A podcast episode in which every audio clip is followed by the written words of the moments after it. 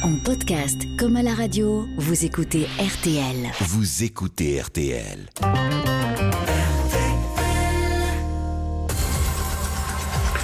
Bonsoir à tous. Euh, À la une de l'heure du crime, ce soir, une énigme tenace. La mort mystérieuse de Jacques Zell, un assureur d'Arras âgé de 59 ans, disparu subitement le 17 novembre 2008 après un rendez-vous à Valenciennes. Deux jours plus tard, on retrouve sa Mercedes à Erqueline, sur un chemin de halage au bord de la Sambre, en Belgique, de l'autre côté de la frontière. Le corps de Jacques Zell sera repêché deux mois et demi plus tard, le 25 janvier 2009, lesté d'un sac à dos contenant un haltère de 5 kilos à 30 kilomètres de là, entre deux péniches près de Charleroi. Après la mort de son mari, Nicole Zell, son épouse découvre que celui-ci menait une double vie euh, qu'elle n'avait jamais soupçonnée. Détournement d'argent, près de 400 000 euros en quelques mois, ouverture de compte bancaire caché à sa famille, ligne de téléphone secrète et aussi une liste d'aventures sexuelles multiples consignées dans des petits carnets rangés dans l'armoire de son cabinet avec des noms de villes, des noms de femmes parmi lesquelles des mineurs mêlés à des annotations à connotation sadomasochiste. Au-delà du choc de cette découverte, Nicole et l'un de ses fils, Arnaud, refusent la thèse du suicide avancée par les enquêteurs.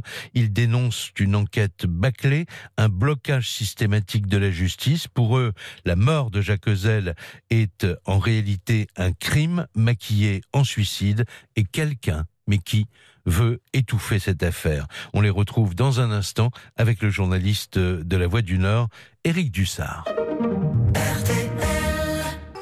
20h, 21h, Jacques Pradel sur RTL. l'heure du crime. Et bonsoir à toutes et à tous. Très heureux de vous retrouver pour cette nouvelle édition de l'heure du crime. C'est une émission qui, comme chaque soir, a été préparée par Justine Vignot avec Émilien Vinet.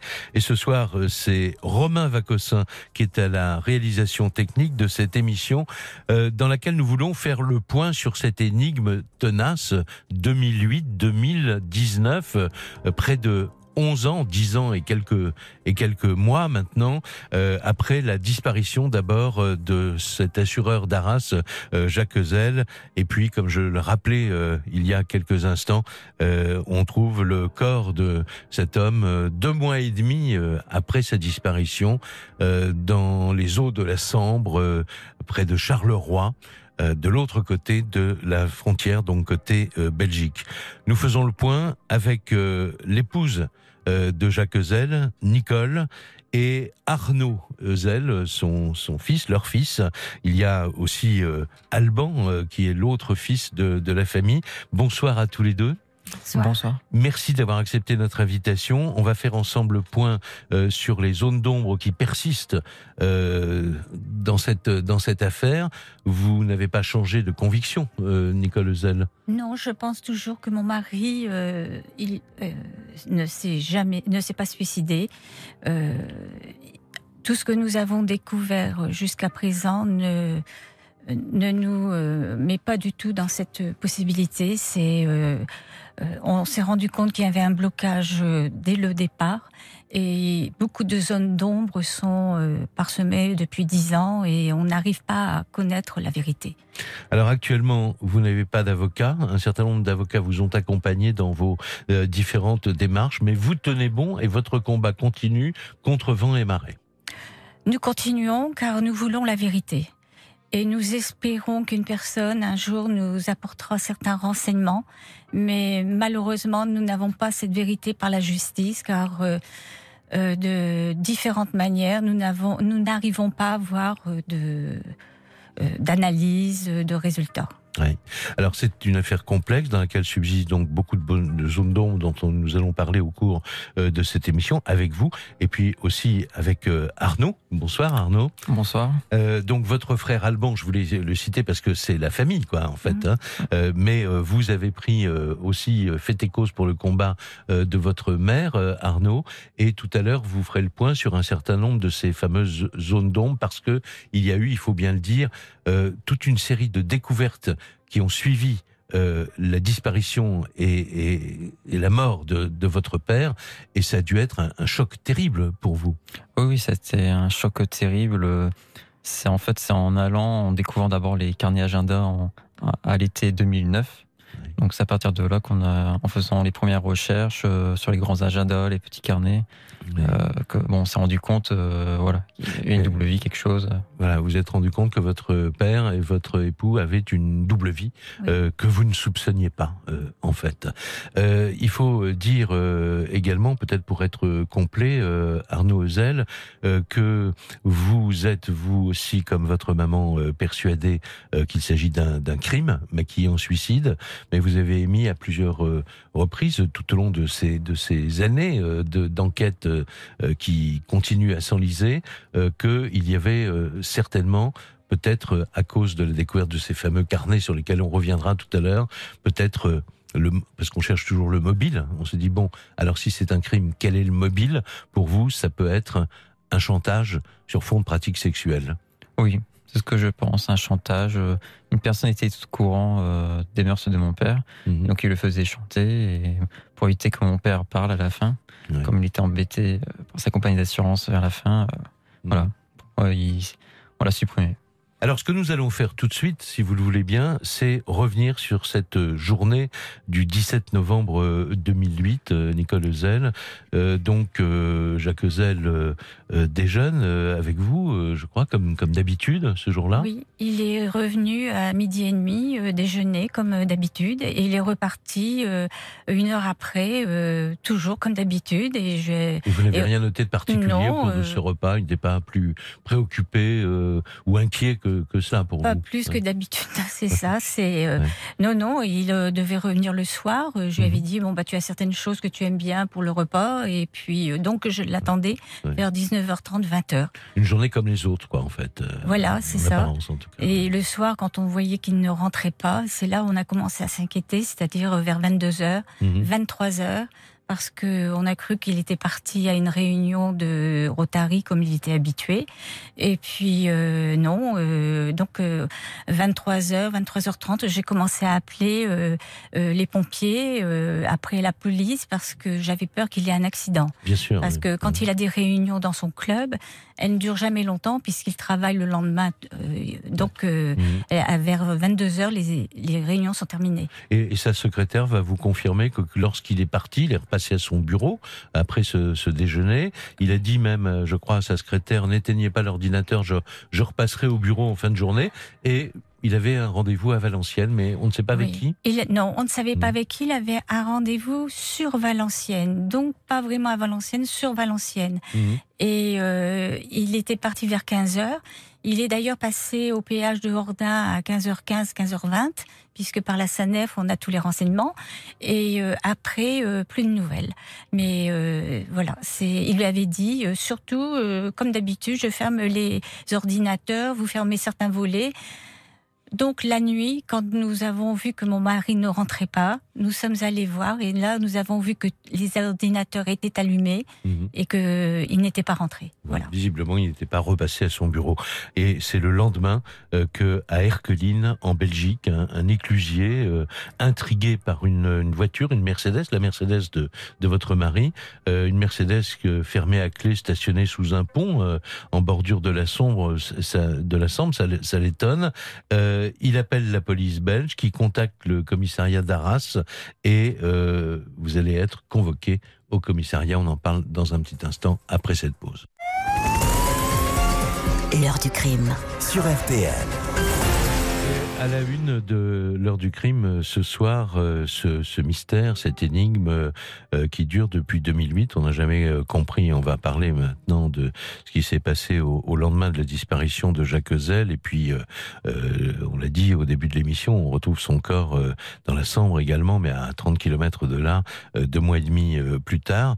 Donc, on va parler de tout cela, mais en, même temps, en filigrane au long de toutes ces années, c'est le combat d'une famille, quoi.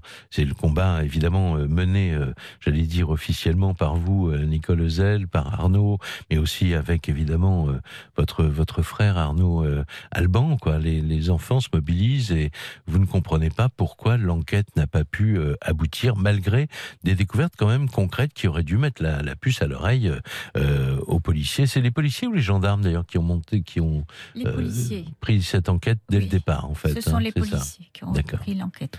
Alors, euh, vous êtes convoqué, vous, le lendemain au commissariat. On vous dit qu'on a trouvé la voiture de votre mari c'est le mercredi que l'on mhm. nous appelle, donc deux jours après la disparition de mon mari, on nous appelle en disant qu'ils ont retrouvé la voiture sous un pont à Herculine, qu'il faut absolument aller la rechercher.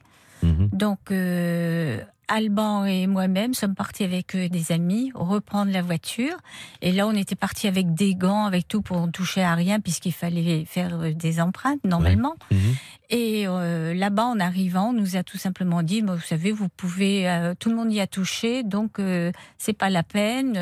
vous pouvez reprendre la voiture, c'est tout, c'est pas la peine. Mais enfin, à notre tour, le lendemain, la police française est venue quand même faire des empreintes, mais il y avait tellement d'empreintes, donc ça n'a servi voilà. Et Arnaud, vous, euh, l'examen de la voiture de votre père vous est revenu plus tard, quoi, en vous disant, euh, elle était fermée à clé, je crois, hein, la voiture. Oui, elle était fermée à clé et on n'a jamais retrouvé sa clé. D'accord. Donc on a tout retrouvé euh, sur lui, sauf, la, clé, de, la, voiture. Voilà. il y a une chose qui vous a étonné aussi, c'est que la, vitre arrière droite ou gauche, je ne sais plus, mais était entrouverte. Et ça, ça vous a conduit à penser quoi? Euh, oui, il y avait euh, la vitre arrière euh, gauche qui était entrouverte de 4-5 cm. Et ça pourrait dire qu'elle était peut-être pas seule, qu'on a pu l'emmener. Que quelqu'un aurait pu ouvrir, parce que votre père, lui, c'était la clim, il n'ouvrait jamais les fenêtres de, la voiture. Voilà, il n'ouvrait jamais les fenêtres et à l'arrière, c'est des vitres électriques. Et alors, il y a cette incertitude qui va durer jusqu'au 25 janvier 2009. Comment, comment apprenez-vous euh, Nicole Zel, la, découverte du, corps de votre mari à 30 km en aval de l'endroit où on a trouvé sa voiture, euh, entre deux péniches près de, près de Charleroi? Bien, par euh, un coup de téléphone de mon frère qui m'a prévenu, il le savait par sa fille qui travaille dans la police, que mon mari avait été retrouvé près de Charleroi. Et après, c'est la, c'est la police de Charleroi qui m'a téléphoné. Mhm. Et là, j'ai dit, bon, bah, je vais venir. Ils m'ont dit, bah, vous savez, ce n'est pas la peine de vous déplacer. Vous ne pourrez pas le, euh, le reconnaître. Il est en trop mauvais état. Donc, euh, autrement, je pensais partir avec mon frère. Euh, mhm. pour voir mon mari. Donc il est revenu en France quelques jours après dans un cercueil scellé. Alors, il y a une autopsie plus tard. Euh, Alors là, il a moment, eu, il n'y a pas d'autopsie. Il a eu qu'un examen externe du corps. Oui, parce qu'un médecin avait dit c'est un suicide.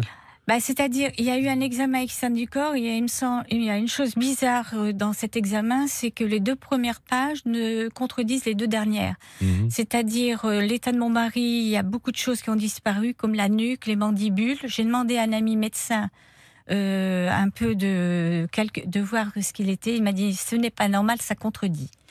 Alors, d'un côté, il est en très mauvais état, il manque des parties de son corps. Et de l'autre côté, on peut faire euh, toutes les analyses. Alors, euh, il y a quelque chose que je ne trouve pas normal. Voilà. Alors, euh, il faut dire que le, corps est, lesté d'un sac à dos qui, compte, qui contient un alter de, de, 5 kilos. on va constater aussi, je crois, une trace de coup sur le, sur le visage, mais que les, les sauveteurs ou les policiers vont attribuer euh, en fait au, fait que le corps a voyagé dans l'eau, quoi. on ne pense pas forcément à une agression, quoi. oui, ils ne, veulent pas que ce soit une agression parce que mon mari, euh, ne sachant pas nager, habillé des chaussures, un alter, si vous le mettez à l'eau, ben, il ne peut pas, il peut rien faire. Alors euh, nous, c'est pour ça on n'a jamais pensé qu'il se euh, même faire 30 km à pied pour se suicider, moi je, je ne sais pas, je trouve ça incompréhensible. ça fait partie des étranges. Et la voiture surtout était mise de manière, elle revenait comme si elle revenait de Belgique, donc euh, elle venait pas de la France, elle mhm. était mise prête à partir. Et euh, on a un Français qui nous a appelé justement suite à, des émissions et des journaux pour nous dire que son carreau était ouvert, mais on pouvait à la rigueur passer la main. Et c'est là où on, on, s'est dit il y a quelque chose de pas normal, voilà. Et quand est-ce que vous allez vous rendre compte que on retrouve son agenda, on le retrouve dans euh, dans, dans, ce sac à dos parce que vous allez constater que la page du 17 novembre, jour de cette disparition, a été arrachée. Oui, la semaine de sa disparition a Ça, la page a été arrachée. où est-ce qu'on a retrouvé cet agenda Alors, l'agenda, ses clés, tout sauf la clé de la voiture, tout a été retrouvé dans ses poches. Il avait un vêtement avec les poches qui se fermaient, euh, fermeture éclair, donc euh, tout était gardé. Et alors, c'est en faisant sécher les affaires dans le garage, puisqu'on nous a tout rendu dans un sac poubelle, au bout de peut-être de, plusieurs semaines, on a commencé à regarder. Et, c'est là que vous êtes Et c'est là on s'est rendu compte. Et dans le rapport des Belges, justement, ils avaient dit que la page avait disparu. Et dans la voiture, vous aviez noté, je crois, Arnaud, qu'on avait retrouvé une enveloppe à bulles vide. Oui, mon père avait toujours une enveloppe avec lui euh, où il y avait une, des certaines sommes d'argent en espèces. Et là, l'enveloppe était vide. Était vide, sans, donc sans, sans, sans, argent et pas de lettre d'adieu. Donc. Non. Rien du tout. Aucune, lettre, d'adieu, ni dans la voiture, ni dans ses poches, ni euh, à son cabinet, ni, euh, ni, ni, ailleurs, en fait. Oui. Et alors, euh, les, trains, les relevés d'empreintes, vous l'avez dit, c'était très hypothétique. L'autopsie, c'est une autopsie, c'était simplement un examen externe parce que je crois que le premier médecin qui est appelé en Belgique, hein, en tout cas, considère qu'il s'agit certainement d'un suicide. le téléphone portable. Euh, vous est restitué il a été restitué ainsi que les papiers, tout dans un sac poubelle, voilà, tout. Alors euh, on l'a fait nettoyer et on a essayé de le faire parler, mais mhm. on l'a envoyé à gauche, à droite, on n'a pas réussi. Et c'est, euh, disons, au bout de plusieurs années de combat pour que ce soit vraiment fait par la police scientifique de la gendarmerie euh, à Roigny. À à l'époque, c'était maintenant c'est à, Pontoise, mais euh, c'était à Et eux ont réussi à faire voir des photos. Il y a eu des photos et donc d'un jeune qui était donc on nous a fait venir au tribunal pour me demander de reconnaître cette personne que je n'ai pas reconnue, mais Arnaud m'accompagnait mhm. et Arnaud l'a reconnue et voilà. Et, de qui s'agissait-il? Enfin, je veux dire, on va pas donner les noms et les adresses, mais ça semblait important ou étonnant euh? C'était étonnant. En fait, c'était un ancien ami de mon frère. Et donc, on le voit sur des photos euh, torse nu, en fait. Ouais. Ou nu, voilà. D'accord. Et donc ce téléphone portable n'a jamais, on n'a jamais tenté de le faire parler euh, par les moyens de police scientifique avant, avant un très long laps de temps, quoi. Le problème, c'est qu'il avait eu des SMS envoyés. Il a envoyé des SMS tous les jours, les 15 jours avant sa disparition, donc les 15 derniers jours. On voulait avoir le, contenu de ces SMS. Oui, bien sûr, les numéros. On nous a dit euh, simplement que c'était pas possible. Nous, euh, on nous présente des photos, donc les SMS c'est possible. Je ne sais pas pourquoi. Donc, euh, mm. euh, jusque-là, euh, les photos, on nous dit simplement c'est privé. Donc, rien à faire, rien à voir. Voilà ce qu'on nous répond. D'accord. Voilà, donc je voulais vous laisser expliquer tout ça parce qu'on se rend compte que on est dans, dans une affaire déjà complexe à, la base par les circonstances dans lesquelles tout cela a eu lieu et en même temps on se dit que soit euh, l'enquête est un peu bâclée, soit tout simplement la certitude euh, quelque part des, des enquêteurs qu'il s'agit en fait d'un suicide et qui sont face à une famille qui refuse le suicide parce que c'est insupportable euh, et la clé du, du, mystère. Or en fait, euh, on va voir que d'autres éléments très troublants existent dans ce dossier. On va voir ça avec Nicole Ezel, avec Arnaud donc, et puis dans un tout petit instant, euh, en ligne, nous aurons le journaliste de La Voix du Nord, Éric Dussard, qui a suivi cette affaire pour son journal. RTL. La musique sur RTL, c'est toute la journée. Toute la journée. Avec les dernières nouveautés, mais aussi les plus grands classiques. Tous vos artistes préférés sont sur RTL. RTL, on a tellement de choses à se dire. L'heure du crime sur RTL. Nicole Ezel, euh, l'épouse de Jacques Ezel, donc disparu le 17 novembre 2008, euh, dont on retrouve le corps euh, deux mois et demi plus tard, comme on l'a expliqué. elle est ici au, micro de l'heure du crime en compagnie de son fils Arnaud. On va les retrouver dans un petit instant pour parler des zones d'ombre, des étrangetés, de, ce qui existe dans, dans ce dossier et qui est contradictoire avec la thèse du suicide, disons-le, puisque très clairement, Madame Ezel et, son fils, enfin toute sa famille, considèrent qu'il s'agit plutôt d'un crime maquillé en suicide et non pas d'un suicide. On va tout de suite parler de cette affaire maintenant avec d'abord Éric Dussard, qui est en, en, ligne, journaliste à La Voix du Nord. bonsoir Éric Dussard. Bonsoir Jacques, bonsoir à tous. Alors évidemment, euh, la Voie du Nord, euh, ça se passe euh, donc à Arras dans sa région. on retrouve ce corps de l'autre côté de la frontière en Belgique. vous avez suivi évidemment cette affaire dès le début. Bah, on l'a suivi on l'a suivi quand euh, quand on en a entendu parler. Oui, mes, mes, collègues de, de l'agence d'Arras et, et, notamment Samuel Cogé que Mademoiselle et ses enfants connaissent. Oui. Euh, et puis euh, et puis on l'a suivi par la suite parce que et vous le savez, Jacques, nous éditons tous les ans des hors-séries avec notamment ces, ces, dernières années des histoires non élucidées. Oui, et celle-là, celle-là a une a une a une puissance mystérieuse vraiment hors du commun. Oui. Alors, je, je, voudrais simplement, vous, en, quelques mots, je ne vais pas vous demander de refaire tout le dossier, bien sûr, mais de dire, là, on a envie d'avoir le point de vue d'un journaliste habitué à analyser euh, les affaires criminelles, ce qui est, ce qui est votre cas. Euh, quels sont les points qui vous paraissent euh, particulièrement, comment dire, à noter dans ce, dans ce dossier? Et d'abord, une, une, question générale, cette affaire de suicide vous paraît comme à la famille Eusel une hypothèse euh, qui ne correspond peut-être pas à la réalité?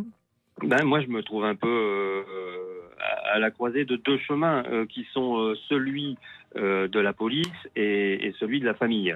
là, on, a, on est typiquement dans, dans, le cas d'une affaire où les faits sont les mêmes pour tout le monde, c'est incontestable, mais où l'analyse n'est pas la même. J'ai discuté, notamment, je crois que c'était en 2016 que je, je m'étais penché là-dessus, avec, avec des hommes de la police judiciaire de Lille. Leur, leur, conviction est faite.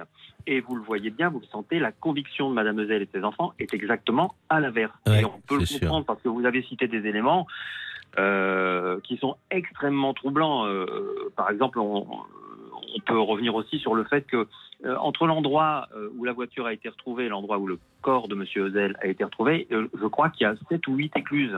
Oui, absolument, il y a 8 écluses, exactement. Bon, comment, comment un corps fait, à moins que, à moins qu'il soit jeté ailleurs, mais pourquoi la voiture est là? Enfin, vous voyez, oui, bien sûr, bien sûr. Il y a, tout, un tas de, de mystères là-dedans. Et puis, moi, ce qui me trouble beaucoup, c'est qu'il y a sans doute des gens qui savent des choses qu'ils ne veulent pas dire. Mmh. Et là, là, on se heurte quand on est journaliste. À, quand on est journaliste, il faut surtout ne pas se prendre ni pour un policier ni pour un juge. Et de toute façon, on n'en a pas les moyens. Mhm. Un policier a les moyens de contraindre quelqu'un à parler. Moi, je n'en ai pas eu les moyens. J'aurais bien aimé entendre ce que le frère de Monsieur Zell avait à nous dire. Oui. J'aurais bien aimé entendre ce que ses amis euh, dans, dans, le, dans, dans, le monde euh, arageois, et notamment ceux qui ont approché Madame Zell euh, après le drame, mhm. elle en parlera sans doute. Oui, ben, on va lui poser les questions dans un instant. J'aurais bien aimé entendre ce que ces gens-là ont à nous dire. Et là, quand je parlais tout à l'heure de puissance mystérieuse de cette affaire, le, le, fait que des gens sachent des choses et ne veulent pas les dire, c'est extrêmement troublant. Vous, partagez ce, point de vue, euh, Nicolas je partage, je partage tout à fait ce point de vue. Oui. Alors pourquoi le frère de, de, Jacques Ozel Donnez-nous une explication.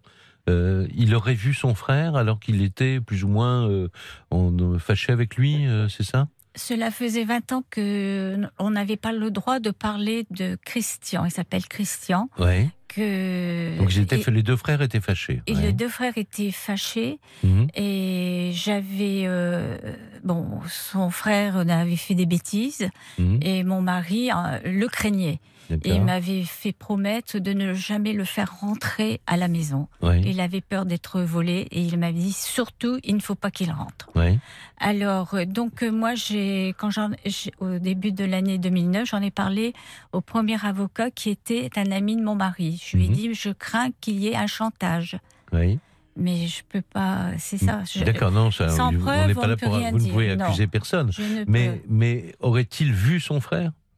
Alors, d'après un procès verbal, nous mmh. avons vu que euh, le, on, avait demandé Arnaud, tu te rappelles Il était demandé par le juge de, pourquoi les frères se voyaient en dehors de la famille. D'accord, donc l'enquête aurait montré que les frères pouvaient se voir en C'est dehors dans de... un procès verbal que nous avons retrouvé dans le dossier.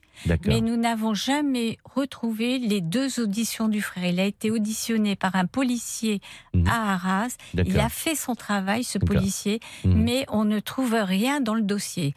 Et les côtes ne correspondent pas à l'audition et on mmh. a beau demander en appel, en cassation, n'importe quoi, on n'a rien. D'accord.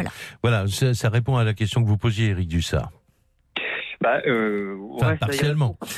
il répond sans vraiment y répondre. Ça, répond qu'il y a vraiment un mystère, en fait. Bien sûr, il est clair qu'on on ne peut pas mettre en cause euh, il est clair, simplement, je veux juste préciser euh, à, l'antenne là euh, qu'il est clair que évidemment, ça n'est pas une mise en cause de, du, frère de, Jacques Ezel, mais il se trouve que dans les mystères et les zones d'ombre, il y a ces relations entre les deux frères qui officiellement n'existent pas et apparemment que l'enquête de police aurait révélé le contraire. Voilà, c'est certainement pas une mise en cause, c'est le fait que peut-être, peut-être cet homme, dont le nom figurait dans les carnets et dans, dans l'agenda de Jacques Ezel, cet mhm. homme a peut-être un tout petit élément d'explication qui, manque à la famille. Qui pourrait mettre voilà, sur la piste peut-être de nouvelles euh, investigations. Euh, à, part ce, à part cela, euh, Nicole Ezel, on va, on va pas euh, employer de, de, langue de bois, elle pense quand même clairement, hein, si on parle un peu, on a beaucoup parlé hors micro, c'est l'avis d'Arnaud également, pense quand même quelque part que la, la justice a un rôle assez particulier dans, et que on leur cache des choses ou qu'on ne leur dit pas tout. Qu'est-ce que vous vous en pensez vous-même ben, là, là, le, il y, a une évidence.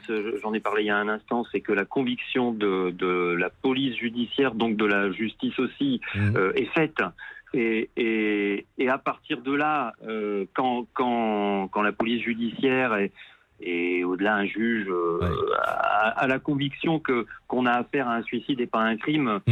euh, on pousse pas les investigations. Il, y a, y a, y a, y a, tellement de dossiers sur les sur les bureaux. De moi, je, crois plutôt que je crois plutôt que le, le, le problème vient de là. Plus alors est-ce qu'il existe un complot? Ça c'est. Bon, alors moi je vais jouer, je vais me faire l'avocat du diable. Euh, je reviens à vous, mais votre rôle. Arnaud, par exemple sur l'autopsie de, de, votre père, parce qu'il y a eu une autopsie finalement. Euh, elle a montré qu'il n'y avait pas ce qu'on appelle des diatomées. On connaît cette histoire. Ce sont des algues euh, qui, euh, lorsque un corps est plongé dans, une, dans l'eau d'une rivière, par exemple, qu'on retrouve dans les poumons du noyer. Or, apparemment, euh, les conclusions de quelle autopsie quand euh, vous disent le contraire, vous disent qu'il est certainement, il était certainement mort avant d'être mis à l'eau. Voilà, il n'y a pas assez de diatomées dans les poumons. Et donc euh, la contre-expertise médicale qui était faite en 2015 euh, voilà, redit la même chose. D'accord. On peut pas être certain que c'est ça qui, renforce votre mm. votre conviction de ce côté-là, par exemple. Et autre zone d'ombre qui vous paraissent euh, exclure vraiment le suicide? En fait, on a découvert que mon père postait des comptes bancaires pour le moins douteux. Il avait notamment ouvert des comptes dans une petite commune dans le Pas-de-Calais. Il avait pris l'état civil de ma mère et mis son prénom devant. Et donc, il a ouvert en 81 et clôturé en 2004 ses comptes. La justice avait connaissance de ses comptes en 2008 par le FICOBA. Et nous, on a eu connaissance par le dossier pénal de ses comptes en 2014. Et la justice n'a jamais rien fait parmi, parmi nos nombreuses demandes d'appel. Et du coup, moi, j'ai fait, parce que moi, je suis un peu juriste de formation. Mhm. J'avais écrit en 2017 au parquet national financier un signalement sur ses comptes. Ils ont réagi parce qu'ils n'étaient pas compétents par rapport à ce que je demandais. Ils ont renvoyé aux juridictions d'Arras et de Béthune. Donc Béthune, silence. Et Arras, un magistrat a répondu qu'en quoi il y avait bien infraction. Il mhm. se fait dénoncer. Mais en, quoi ça exclut l'hypothèse du suicide? C'est que pourquoi c'est où allait l'argent? Si mon père faisait des virements bancaires, on pourrait peut-être savoir qui était en face. vous vous dites que l'enquête n'est pas allée au bout de toutes les investigations, mm. au moins pour essayer de comprendre un petit peu quelle était la situation réelle de votre père à ce moment-là. C'est ça. il y a eu hein. euh, des centaines de milliers d'argent disparus. Il faudrait savoir qui en a bénéficié, s'il y avait un chantage. Donc mon père faisait des virements. D'accord. Il y avait aussi une SCI. Mon mm. père avait des comptes bancaires, deux comptes, et la SCI n'existe pas dans le dossier pénal. Donc par les comptes bancaires, on saura la vérité en fait, en grande partie. Ok, en tout cas, je vous remercie beaucoup, Éric Dussard, euh, de nous avoir euh, fait part de euh, vos, vos, réflexions, qui sont des réflexions évidemment extérieures et, de journalistes comme les miennes, hein, bien sûr. Et on va retrouver dans un petit instant donc Nicole Zell et Arnaud pour revenir et pour enrichir un petit peu le chapitre des zones d'ombre. Retour de l'heure du crime, Jacques Pradel sur RTL.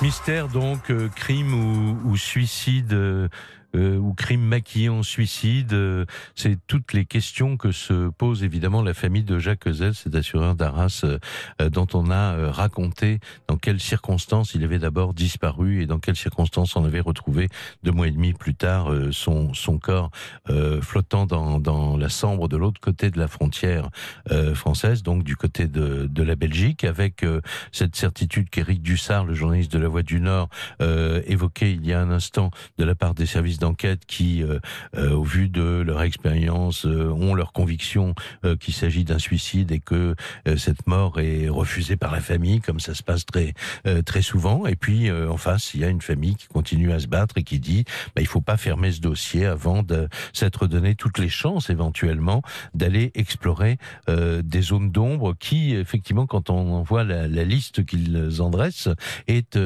assez assez conséquente. là, on parle parlait de la Voix du Nord avec Éric Dussard. Euh, le, le, journal euh, L'Avenir de l'Artois a consacré une double page il y a très peu de temps, il y a moins d'un mois, euh, à cette affaire également, en revenant euh, sur cette affaire de, de zone d'ombre.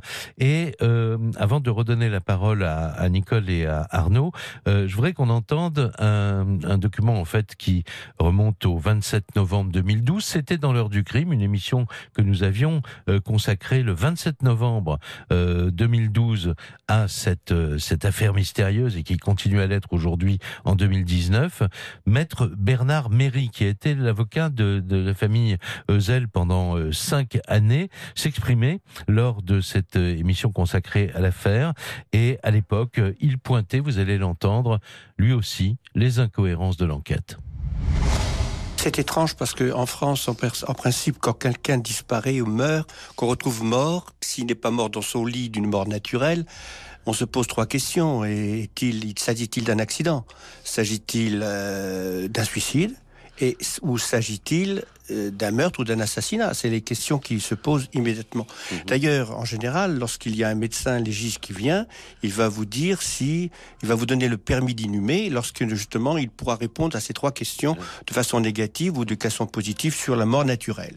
Bon, ici, je ne comprends pas dans ce dossier, il y a un blocage systématique où, sans se poser les trois questions que je viens de poser, mhm. des magistrats ont décidé qu'il s'agissait d'un suicide.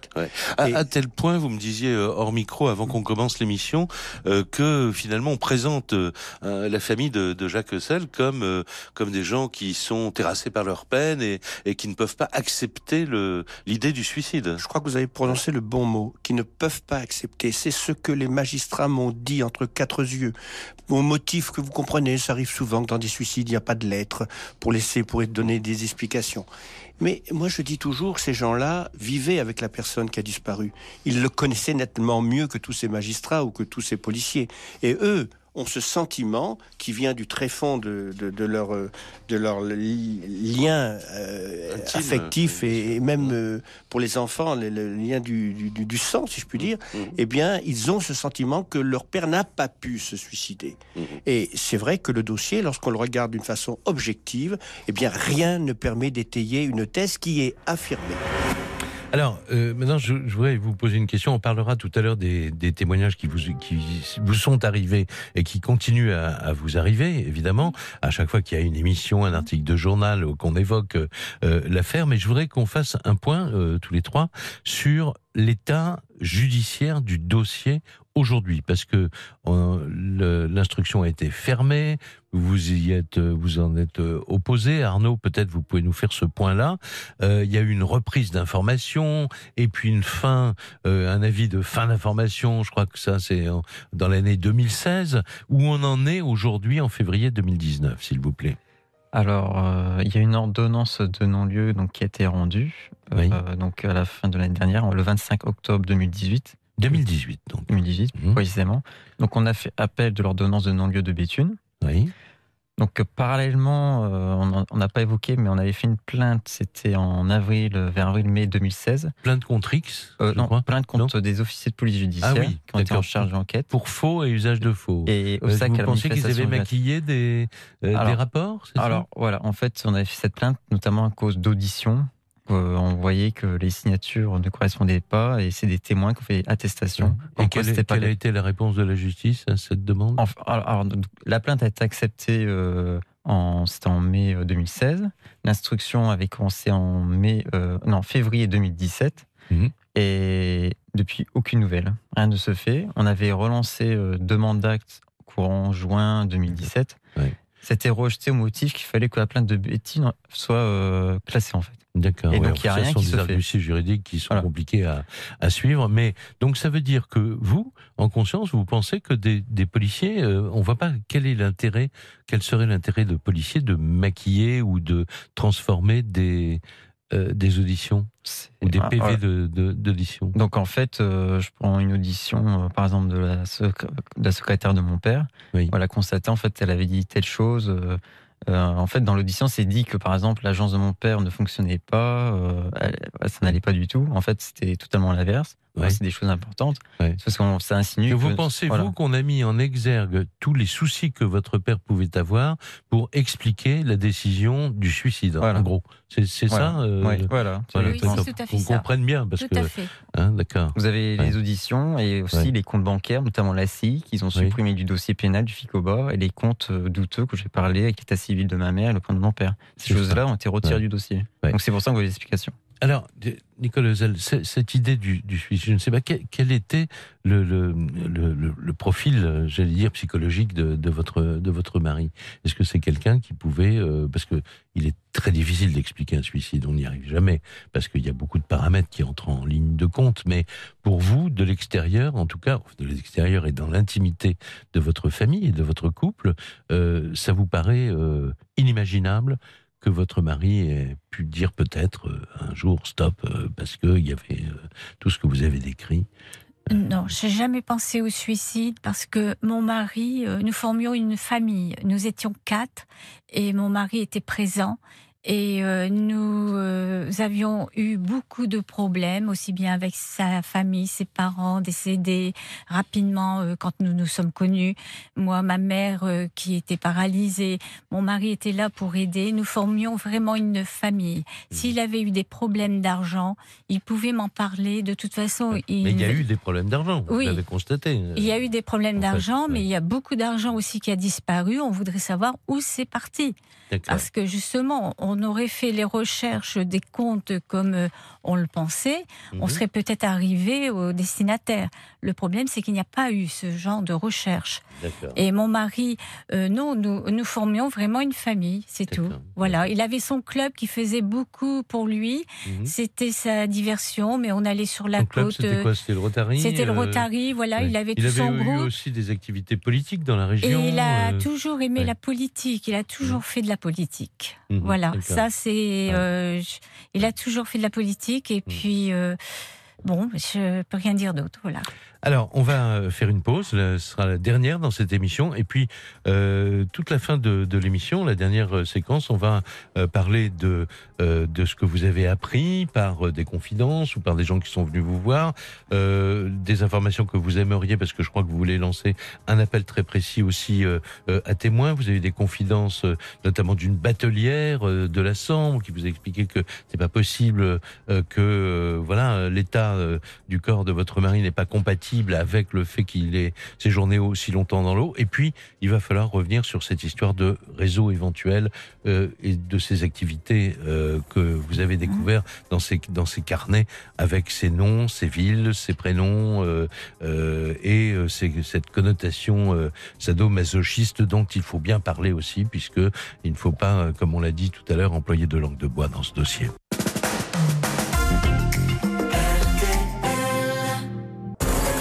Retour de l'heure du crime, Jacques Pradel sur RTL. Et nous retrouvons Nicole Ezel et son fils euh, Arnaud, euh, persuadés donc que la mort euh, de leur époux et, père s'expliquerait par un crime maquillé en suicide. Il y a pour cela un certain nombre d'éléments que vous accumulez depuis toutes ces années, et l'un et l'autre. Et vous vouliez parler, Nicole Ezel, par exemple, d'abord de cette batelière qui vous a contacté il n'y a pas si longtemps finalement. Oui, il y a quelques mois, j'ai eu la chance d'avoir euh, une personne qui m'a contacté pour m'affirmer que euh, en fait 20 ans de euh, navigation sur la Sambre et ailleurs même mhm. avec son mari que quand un corps était repêché euh, deux mois et demi euh, dans l'eau, euh, il n'y avait plus qu'un squelette, que c'était pas du tout, on pouvait pas être. C'était pas compatible avec, c'était pas compatible avec ce qu'elle avait entendu et mhm. vu à la télévision et entendu à la radio, et que c'était euh, comment dire euh, Pour elle, le, corps aurait été euh, mis à l'eau quelques jours avant, voilà, et que la montre qui nous indiquait le jour et l'heure. Malheureusement pas le mois. Mhm. Et que donc ça correspondait plutôt quelques jours avant le 25 janvier. Alors l'état du corps correspondrait plutôt à ça. À ça, voilà. d'accord. Donc ça c'est un point très important. Autre zone d'ombre, on, va faire la liste, Arnaud. Il y a d'abord euh, la ligne inconnue qu'on a découverte euh, dans le bureau de mon père. Ça, c'est la ligne de téléphone secrète, quoi. Voilà. Qu'est-ce que c'est que cette histoire? Alors, c'est en fait, on a remarqué euh, d'abord dans les petits carnets.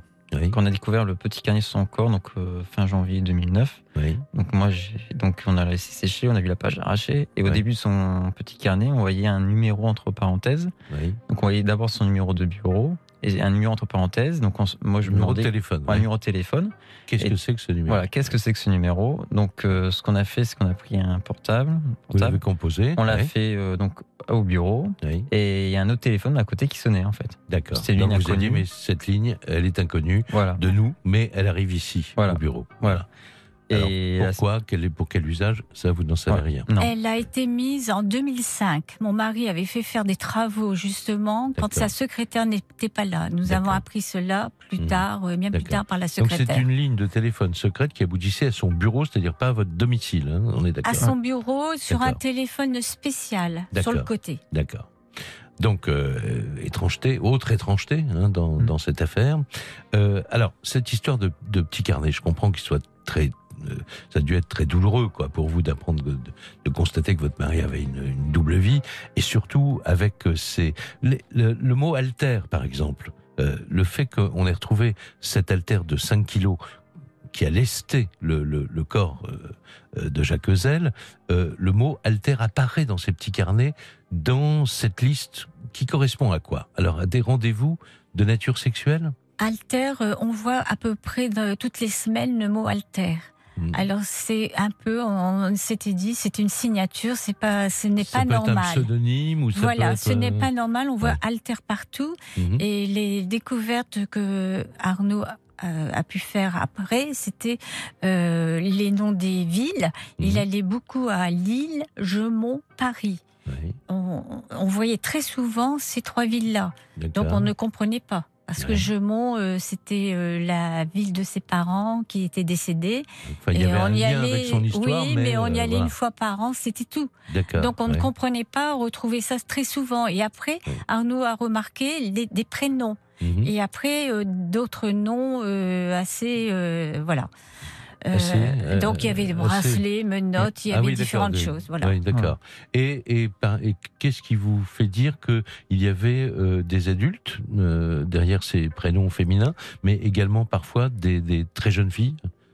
Ben, il y avait des jeunes, oui, ils mettaient même l'âge, entre parenthèses, 14 ans, et téléphonaient, mère, et on avait les numéros de téléphone. J'ai donné les numéros de téléphone avec les noms au juge. Ouais, d'accord. On n'a pas de nouvelles. Il n'y a rien. Et alors, vous avez eu euh, également, j'avais euh, pris euh, cela en note, quelqu'un qui vous a contacté en, février 2013, à la suite évidemment de la médiatisation de, de l'affaire à la radio, à la télévision, dans la presse, euh, et qui vous, euh, qui vient alimenter, si j'ose dire, euh, ce qu'on pourrait évoquer, ce qu'on pourrait nommer euh, une, une, piste de d'un trafic. Euh, que, comment vous le qualifieriez oui. vous-même ou Arnaud? Oui, en fait, euh, donc il y a un témoin qui a, nous a contacté, c'est du moins l'avocat en février. Un réseau de prostitution. Voilà, un réseau de. Il, ouais. il, évoquait un réseau de prostitution tenu par un proxénète tunisien. Oui. Et donc, euh, mon père allait dans certains endroits en Belgique, euh, c'était une maison close. Mais ça, c'est quelqu'un qui vous dit ça. Voilà. Vous n'avez pas de preuve de, Mmh, de, de, ça. Il que... était allé voir notre ouais. avocat pour lui expliquer euh, tout ce qu'il savait, pour lui dire. Ouais. Et donc, Qu'on aurait vu votre mari dans des lieux de prostitution, à Mons, en donnant euh, même un, autre, un nom de jeune femme, Laetitia Merlin, je, ça peut appeler. Bon. Mais euh, donc, il était allé voir. Donc, euh, mais cette personne sortait de prison. Mm -hmm. Alors moi, notre avocat dit, oh bah, il cherchait ouais. peut-être à avoir de l'argent, mais il n'a pas demandé d'argent du tout. Ouais. Mais euh, il s'est quelques heures après, soi-disant, il aurait dit, euh, euh, non j'ai peur, je ne vais pas plus loin, j'ai peur. Donc il a arrêté. D'abord est venu vous voir, puis ensuite c'est rétracté. Oui, je l'ai eu au téléphone plusieurs fois. Il a voulu ouais. avoir le numéro de téléphone de notre avocat pour pouvoir aller le voir à Paris. Il Ouais. est allé le voir à Paris. Ah bon Et après, il s'est des, des- Ouais. retiré, Il s'est- il s'est de, retiré parce qu'il avait peur. du dossier. Et euh, cette adresse électronique, par exemple, euh, enfin cette adresse mail que vous avez récupérée à un moment, euh, C'est-à-dire, on avait des numéros de téléphone, je justement sur Internet ouais. et tout, mais euh, on avait tout donné à la justice. Ouais. Mais euh, quand on a vu que la justice ne faisait pas de recherche, on l'a fait nous-mêmes, mais c'était trop tard. revanche, Au- ouais, en voilà. quelques mois, il avait tout changé. Alors, qu'est-ce que vous pouvez espérer aujourd'hui? C'est ma dernière question. Est-ce qu'on arrive à la fin de l'émission? Vous vouliez lancer un appel à témoins? J'espérais toujours que quelqu'un puisse vraiment Bah, oui, vous donner le fin mot de l'histoire et vous dire Oui, Voilà parce ce qui s'est passé. euh, il y a quelques mois, l'ancienne secrétaire de mon mari euh, m'avait parlé en disant qu'il y avait quelqu'un qui voulait absolument, savait beaucoup de choses. Mais cette personne, je ne l'ai jamais, elle ne m'a jamais contactée. Pourtant, certes, Arras, c'est pas Paris, euh, Ouais. et ça aurait été quand même plus facile. Alors, j'ai mon fils Alban qui m'a aidé. et Il m'a dit, il faut faire un genre d'appel à témoins Ouais. parce que Et vous vous adressez voilà en fait à cette personne à cette euh, personne vous, ou d'autres choses. personnes Ouais. parce que c'est pas possible. Mon mari était très connu à Arras, dans les environs d'Arras. Mm. Il était apprécié de ses clients. Mhm. Donc euh, c'est pour ça je euh, et quand euh, il a disparu, on parle d'affaires, mais il voulait, il avait des problèmes avec sa compagnie. On comprend pourquoi maintenant, Oui. mais il voulait se lancer dans le courtage. Il avait déjà fait toutes les avances. Il n'avait plus qu'à signer un papier pour le courtage Mm. et lancer son fils Alban qui cherchait du travail dans le courtage. Alors donc euh, voilà, c'est vu les sommes d'argent disparues, vu les comptes ouverts illégalement, il y a forcément des personnes qui savent des choses. Toute personne qui a des informations sur notre affaire, qu'elle nous contacte. Voilà, c'est tout ce que nous demandons parce que ça fait dix ans que nous souffrons Oui, et euh, c'est pas c'est pas vivable. Non, bien sûr, bah, on vous comprend beaucoup et c'est vous avez fait c'est un effort pour vous à chaque fois évidemment, mais vous continuez à parler euh, de cette affaire parce que bah, elle occupe votre vie bien sûr et puis parce que on comprend euh, toute la la peine qu'il y a derrière euh, derrière tout ça qui est euh, augmentée du fait qu'on ne sait pas vraiment aujourd'hui ce qui s'est passé. Je vous remercie beaucoup.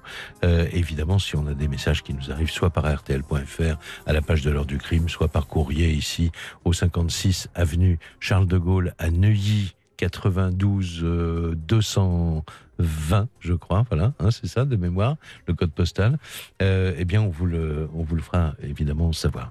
Merci beaucoup, Nicolas Je Zel. vous remercie. Merci, Merci. Arnaud. Et Merci. voilà, beaucoup. et vous embrasserez Alban de notre part. hein, D'accord. Il n'était pas Merci. là avec nous ce soir. L'émission est maintenant terminée.